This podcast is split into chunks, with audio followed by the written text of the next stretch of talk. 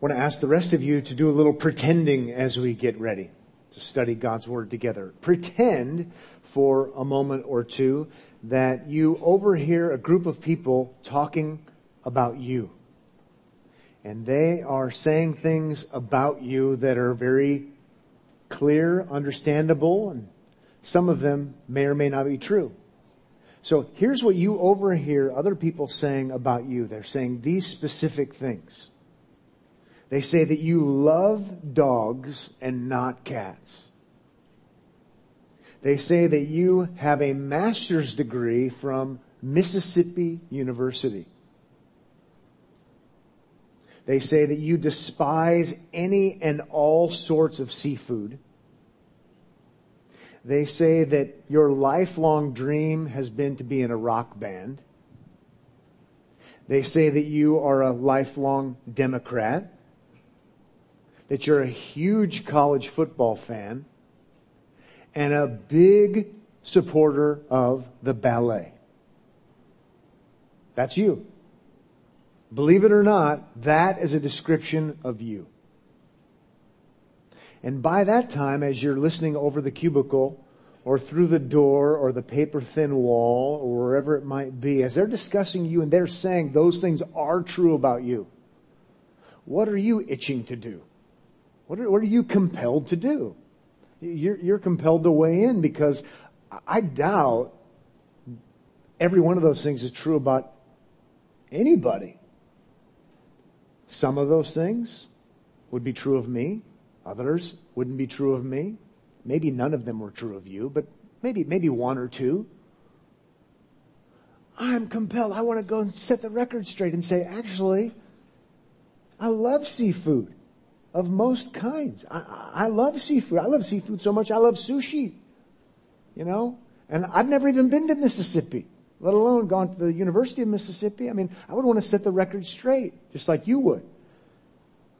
But here's my question if they really truly believe those things about you, earnestly believe those things are true about you, what business, what right would you have to tell them that any or all of those things weren't true about you?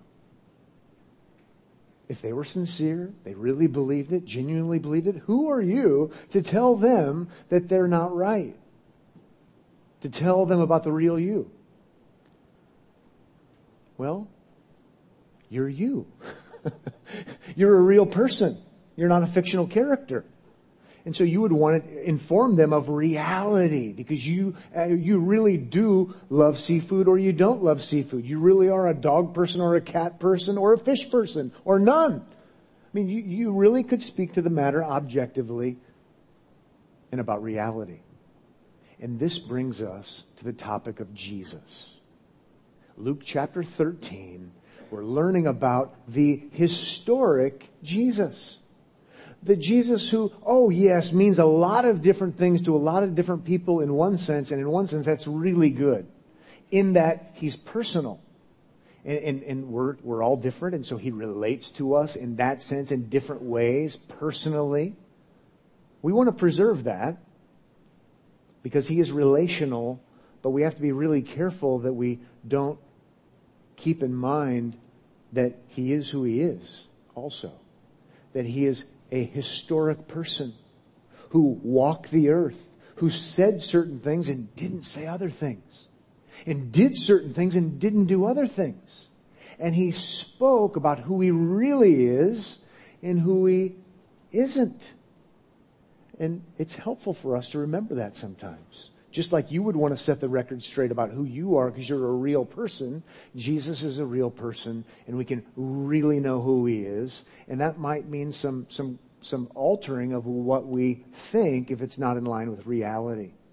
And so this morning what we're going to do is consider the historic Jesus. And as we do so, we're going to look at the historical record and we're going to see some important things about Jesus that we sometimes forget. So if you'd like an outline this morning, I have an outline. I'm going to follow five particulars about the historical Jesus that we sometimes forget. Five particulars about the historical Jesus that we sometimes forget. Luke chapter 13, verses 31 to 35. And as we do so, yes, we're talking about history. Yes, history can be boring. Yes, history can be unrelated to us. But this won't be boring. And it will be related to us. It will be related to us. So, number one, let's jump right in. The first particular about the historical Jesus that we can sometimes forget is number one, Jesus was opposed. Jesus was opposed. He drew big crowds. He enjoyed great popularity at times. He taught many people many things and did many things that people loved and embraced and were thankful for. All that's true. But we sometimes forget that the historic Jesus was also opposed. There were people who didn't like him. They didn't like what he said. And we have to remember that's, that's the real Jesus.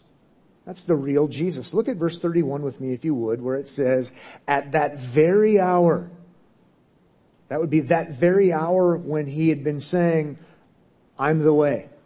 At that very hour when he was saying there's a broad way and many people are on that way and there's a narrow door that's closing and that's me. At the very hour when he was teaching those things, because that's earlier that we saw last time in Luke 13, at that very hour, some Pharisees came and said to him, Get away from here, for Herod wants to kill you. Herod is opposed to you. And again, to those of you who read your Bible regularly, this is not surprising. But it is surprising, would be surprising to many people because we've, we've come up with this idea of Jesus that, that everybody likes him, no one ever opposes him. And here we have a good historic example of someone opposing him so intensely that he wants to kill him. Now, I want to ask you, why on earth would anyone oppose Jesus? Why would somebody oppose Jesus? The historic Jesus, the true Jesus. Well, even in our passage, we can start answering that question. Maybe the not so obvious is something I've already alluded to. They oppose him because of his exclusivity. Just like people don't like the exclusivity of Jesus in our day, we have to remember that we're not the first pluralistic culture ever to arrive. They were super pluralistic. And at that very hour, the very hour when Jesus was saying, I'm the way, the very hour when he was saying there's a broad way that leads to destruction, and then there's a narrow door, the narrow closing door that leads to the kingdom, that leads to salvation, and he's really pointing to himself. At that very hour, there's opposition. Well, yeah, we would expect opposition because he's, he's affirming his own exclusivity, that he's the way, as he said on other occasions.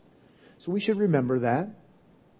His authority also brings opposition. That's where Herod really comes to light here. His authority as Messiah. Herod wants to kill you. Think about if Jesus is Messiah, he's the king, he's the anointed one, he's the, the king sent from God, the one who has ultimate authority, and Herod, as the ruler, has authority. And if we have ultimate authority facing relative authority, there's going to be a problem. And so Herod is threatened. Herod doesn't want his authority to go away by a greater authority. And so there's opposition. He doesn't want his authority being rocked. There's also opposition, even in our verse, even though it doesn't explicitly say so, because of opposition to his righteousness. His righteousness.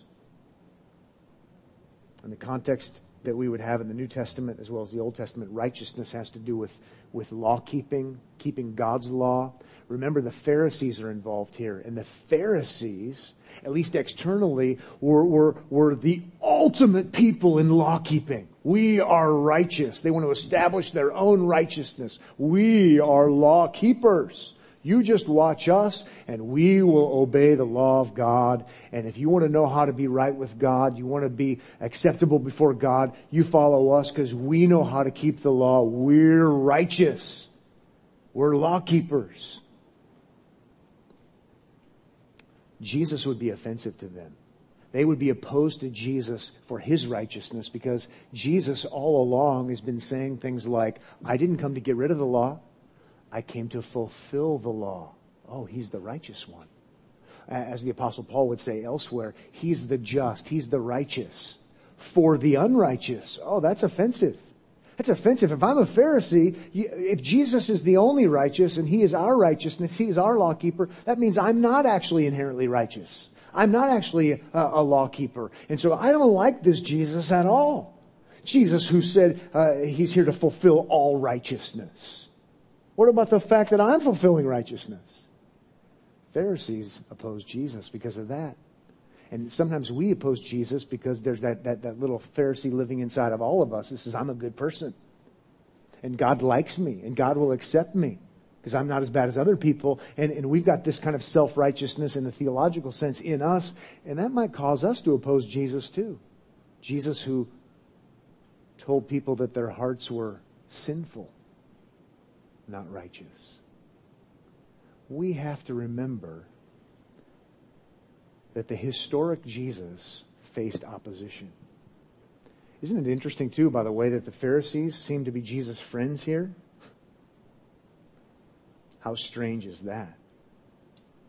Jesus, arch rivals against Jesus, opposing Jesus. Oh, Jesus, we really need to help you. You need to flee the area. Not because we have any selfish, selfish agendas or anything. We, we, we really like you so much that you should leave because Herod's trying to kill you.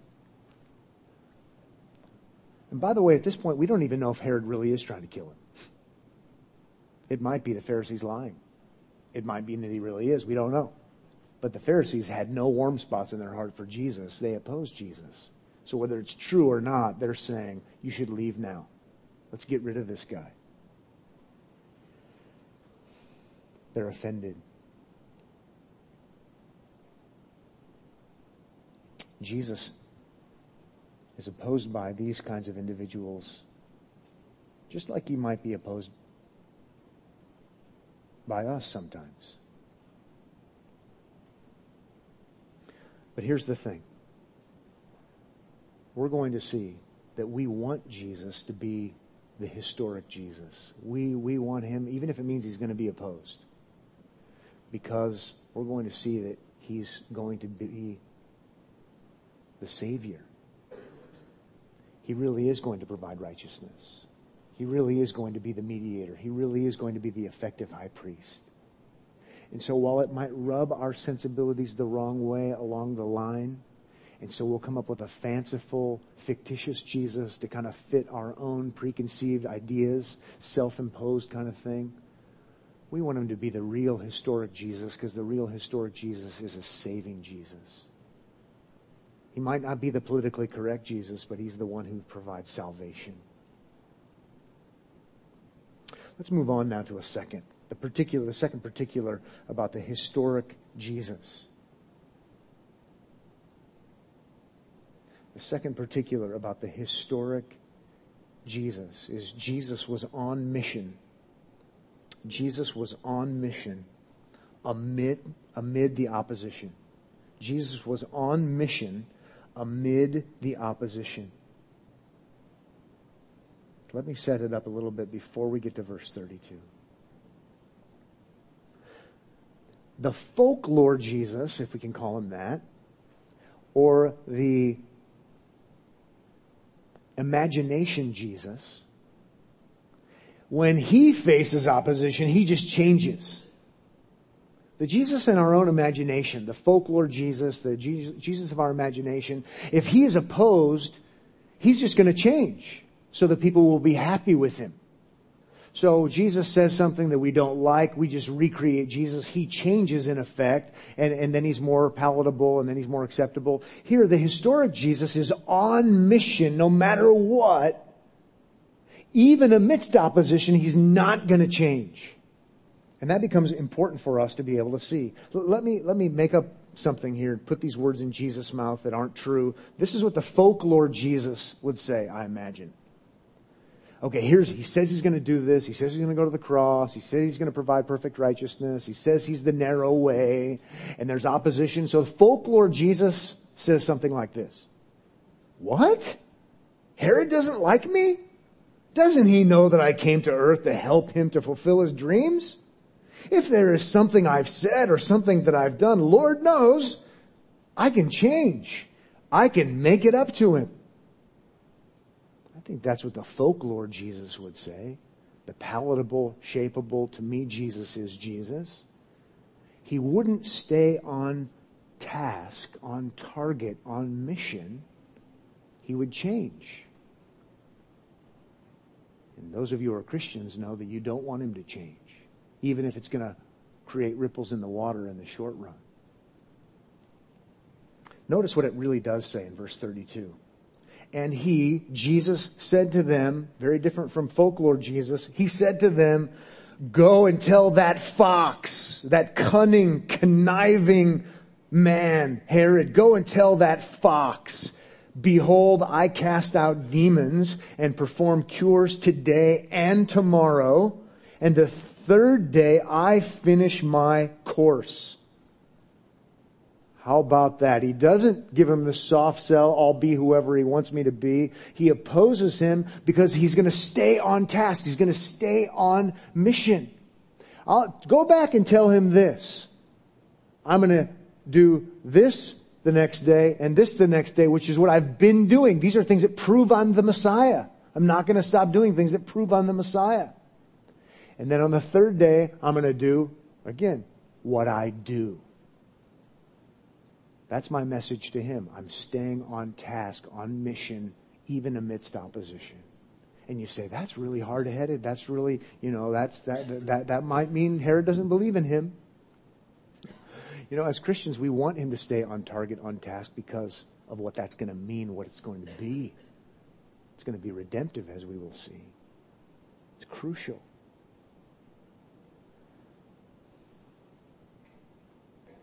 Isn't it interesting? I don't know if you noticed this or not, but um, Jesus is not speaking literally when he says, I cast out demons, perform cures today and tomorrow, and the next day, the third day, I finish my course.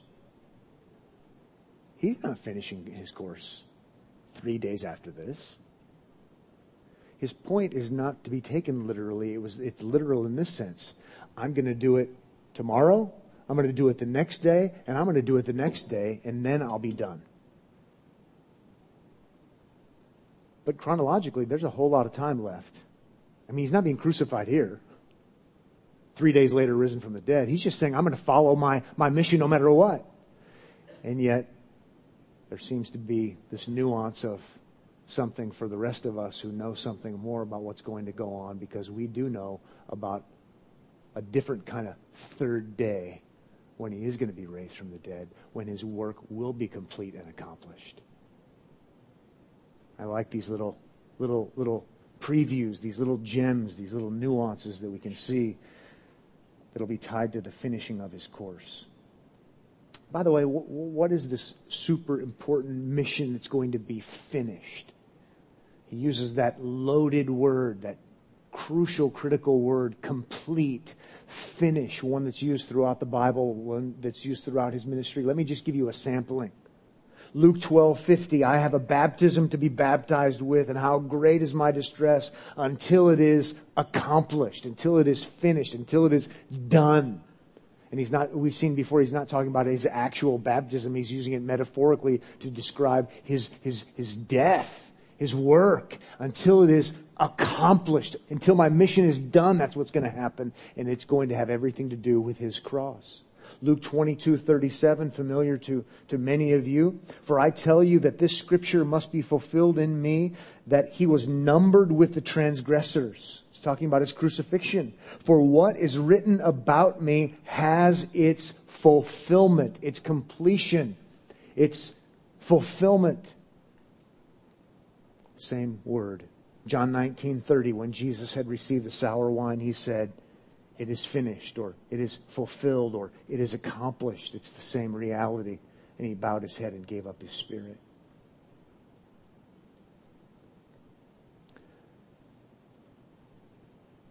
Go back and tell Herod, I will do what I've been doing, and I will do what I've been doing until my mission is accomplished. And on one level, we could say that was really harsh. He resorted to name calling. That's just not the Jesus I believe in. It's the Jesus I believe in. The Jesus of history who would do nothing to become off mission because he is going to provide salvation. And so, what may be offensive in the short run is key and vital in the long run. And we forget that sometimes. He's on course. He's on mission. A mission that, by the way, started when? Even before Bethlehem a mission that started, according to Ephesians chapter 1, before the foundation of the world. It's no wonder that that mission would be one that wouldn't be thwarted by Herod, the Pharisees, the Sadducees, or any, anybody else. It's the plan of redemption. It's awesome. And once again, we're reading this and we're reading the historical account. It's going on, and it would have been heated and it would have been uh, intense. We're, we're living way on the other side of it, saying, I'm so thankful as a Christian that Jesus was resolved to do what he did. What a loving Savior. What a gracious Savior that he would do this so that we might experience reconciliation. You see, if we try to make Jesus some one or something that he isn't in the name of the all amazing, all powerful, all acceptable virtue of niceness as we define it. He's not on mission to be Redeemer. And that's the ultimate.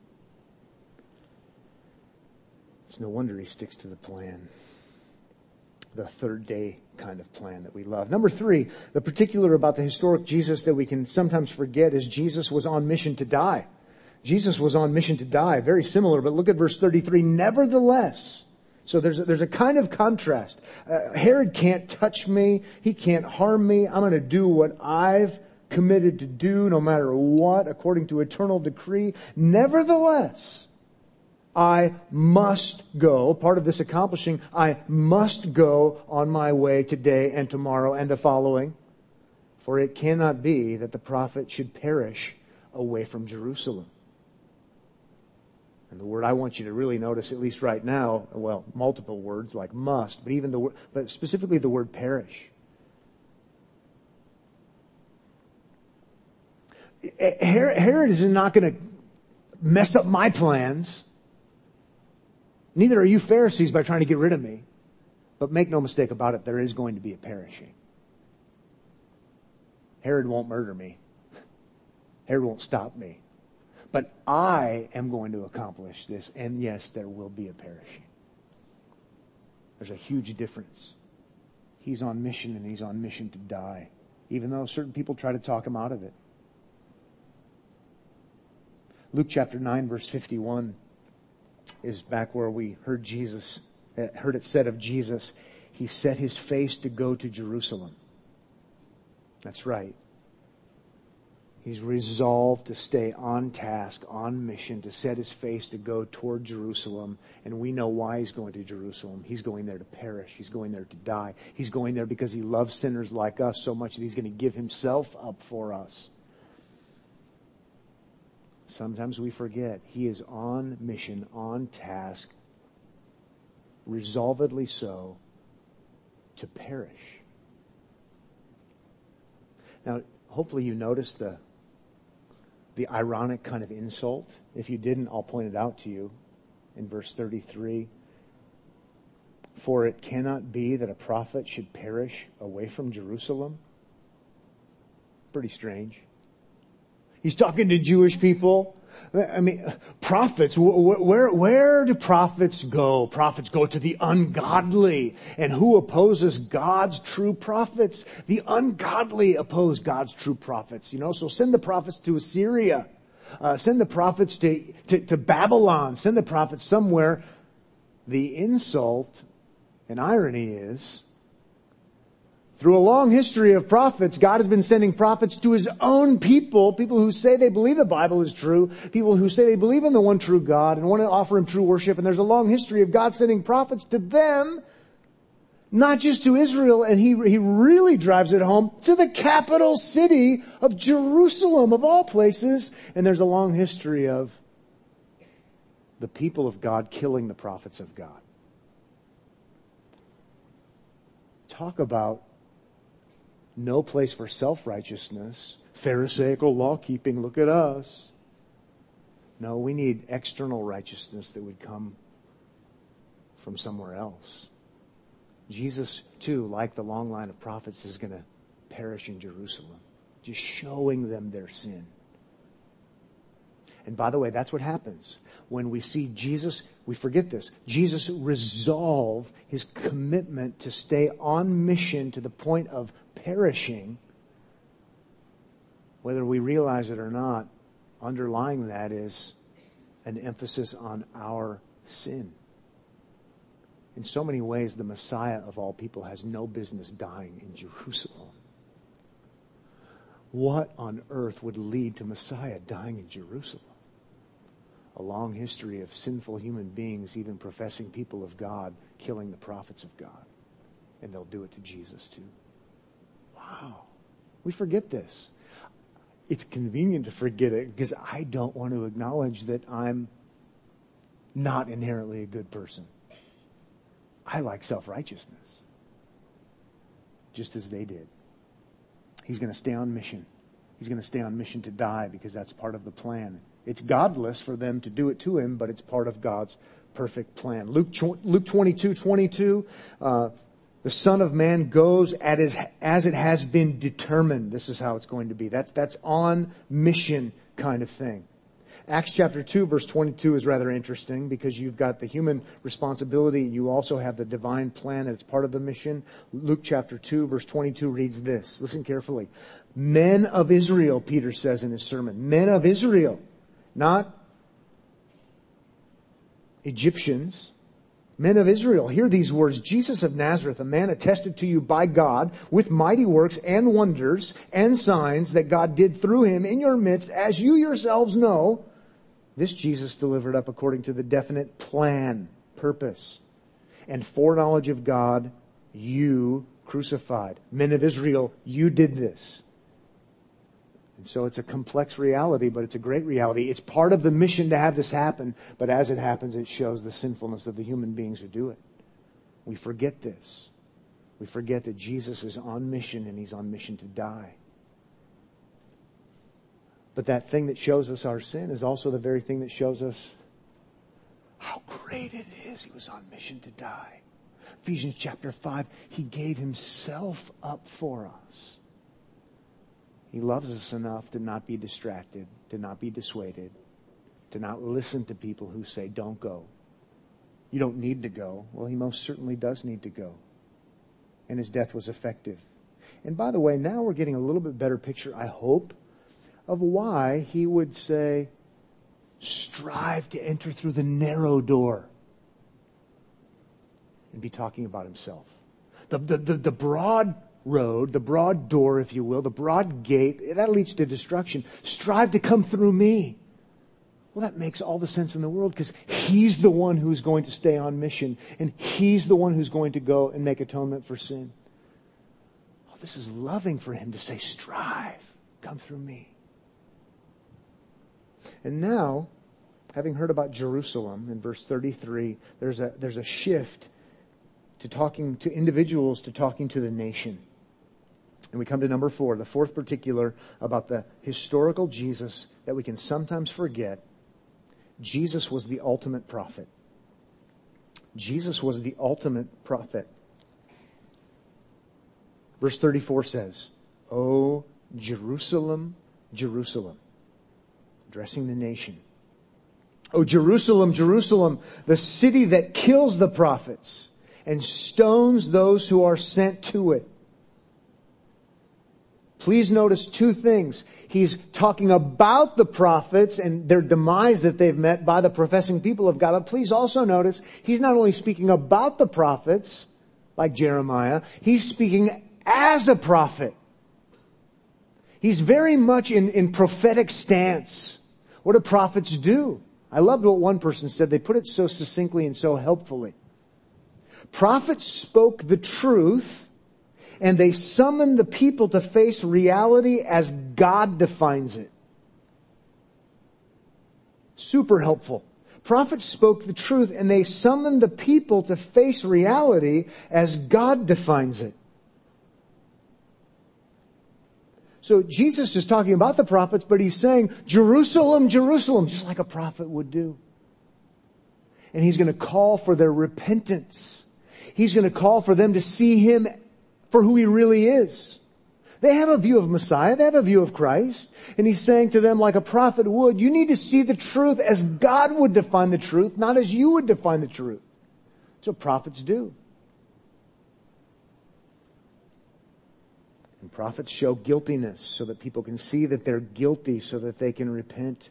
Jesus is the ultimate truth speaker, truth interpreter, repentance caller. Verse 34 then says, How often would I have gathered your children? Addressing the nation, that's what said. How often I would have gathered your children together as a hen gathers her brood under her wings, and you were not willing. The imagery is, is of what? protection, safety, comfort, security. God is compassionate. He is long suffering, offering, offering.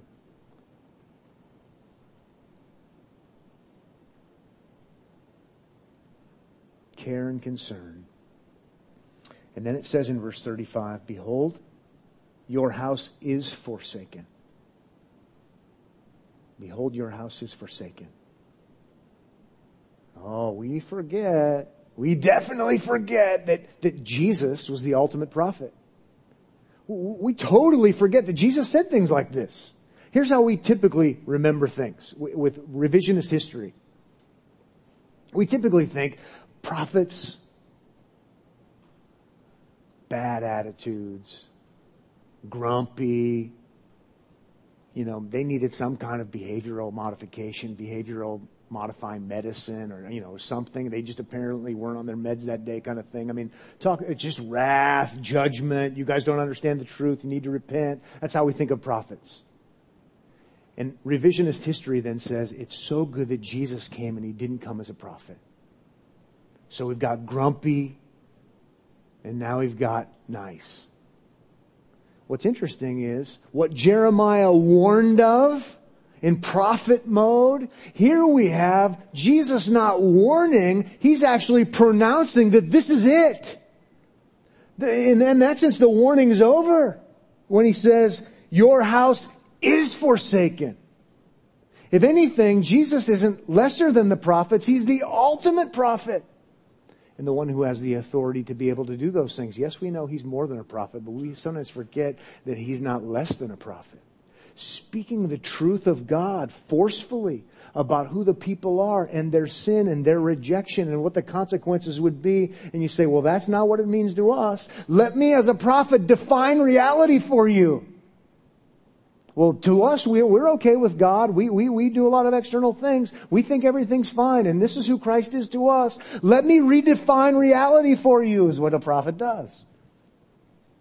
Now, right about now, you're going, yikes. Just hang in there. Remember, we want Jesus to be the real Jesus because the real Jesus is the one who goes to the cross and provides redemption and atonement and forgiveness and reconciliation. He's different than the folklore Jesus that's less than a prophet. We want him to be this Jesus, to speak of these things. At least then we know there's a problem. If he lied to Israel about their spiritual state, it's bad enough that he's lying. And secondarily, they think everything is fine and dandy. How awful. How awful it is to practice such revisionist history. How unethical. At least this way they know. At least this way they know. They're not experiencing safety or security or, or peacefulness. Jesus is so kind for being a strong prophet. Number five, let's end on this. The particular about the historical Jesus that we can sometimes forget. They did in their time and we do in our time. And that's that Jesus was the Messiah who must be seen as such. Jesus was the Messiah who must be seen as such. Remember, those of you who are new to the Bible, the New Testament word Christ is the same as the Old Testament word Messiah. The promised Messiah, the promised King, is none other than the Christ. He must be seen as such. Verse 35 goes on to say, And I tell you, you will not see me until you say, Blessed is he who comes in the name of the Lord.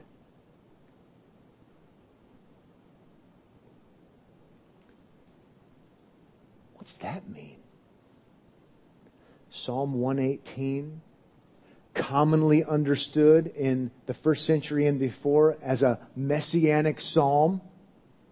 And when you're waiting for Messiah, the deliverer, the king, the Christ, when you're anticipating what will you sing, what will you pray, what will you recite, you will sing and recite and, and rehearse and meditate on Psalm 119, which says, Blessed is he who comes in the name of the Lord. Oh, we're longing for redemption. We're longing for a Savior. We're longing for Messiah. Blessed is He who comes in the name of the Lord. Let's march in Jerusalem. Let's go up the stairs, the Psalms of Ascent. Uh, blessed is He who comes in the name of the Lord. Blessed is He. It's, it's all waiting for Christ. See, they believed the Bible. They believed in a Christ. But when they met him and saw him, the historic Jesus, the genuine Jesus, they said, He's not it. And Jesus says, Until you say about me, blessed is he who comes in the name of the Lord. In other words, what he's saying, it's not complicated, until you see me as Messiah. You're lost and without hope. He's talking to a nation. It would apply to individuals.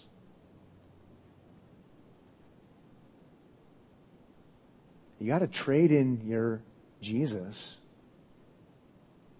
for the real historic Jesus, the genuine Jesus. That's where it is.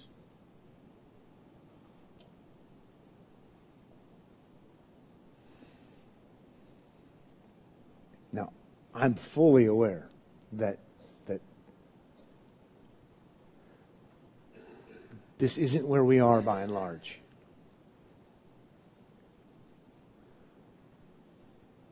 And you might be saying, well, this, this was kind of interesting, but you know, the Jesus you're describing is not the Jesus I believe in. If that's where you're coming from, I just want you to know that this is, this is a perfect passage for you. Perfect. Here's why. Because in so many ways, you're just like the original audience. Because they weren't atheists. They were people who said they believed in a Christ, a Messiah. The problem is that when they met the historic Christ, the genuine one, and it didn't match their own perspective,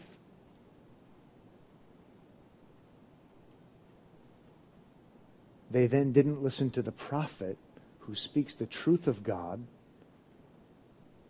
and explains and defines it. And so you're, you're, you're in the right place. It's perfect. You got to know. This might not be the Jesus you believe in. But revisionist history, because we're talking about a historical figure, is unethical. Here's the good news He's kind, gracious, merciful, and He uses even that little word like until.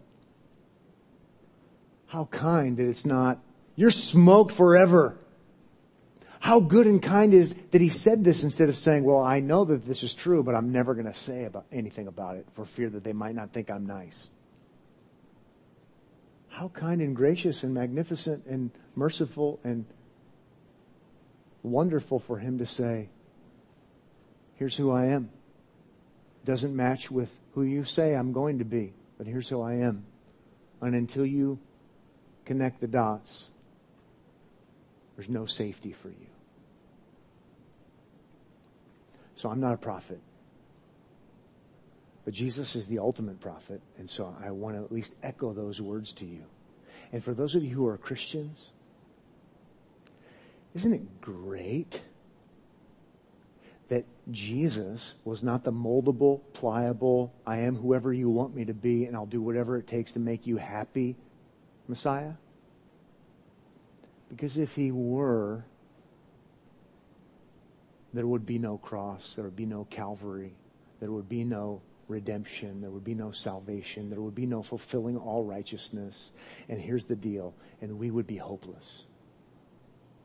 Read passages like this for multiple reasons, but one reason to read a passage like this, if you're already a Christian, is to say, I am so thankful for the steadfastness of my Savior's love that he was even willing to be ridiculed and to go against the cultural religious grain in order to make sure redemption is sure for me. Father, thank you for a great time in your word. Thank you for even shocking us sometimes uh, out of our cultural sensibilities to be able to be in touch with reality, the reality of Jesus Christ, the Savior, the Christ, the one who spoke, the one who acted, the one who was crucified, the one who was raised from the dead. What a great Savior he is. And as we leave here, help us to remember that our, our, our confidence shouldn't be in ourselves, but should be in Him and also allow us to leave with joy and excitement and enthusiasm that not only can we know what it means to have his righteousness, but we can also know what it means to speak well of him to others. In Jesus' name, amen.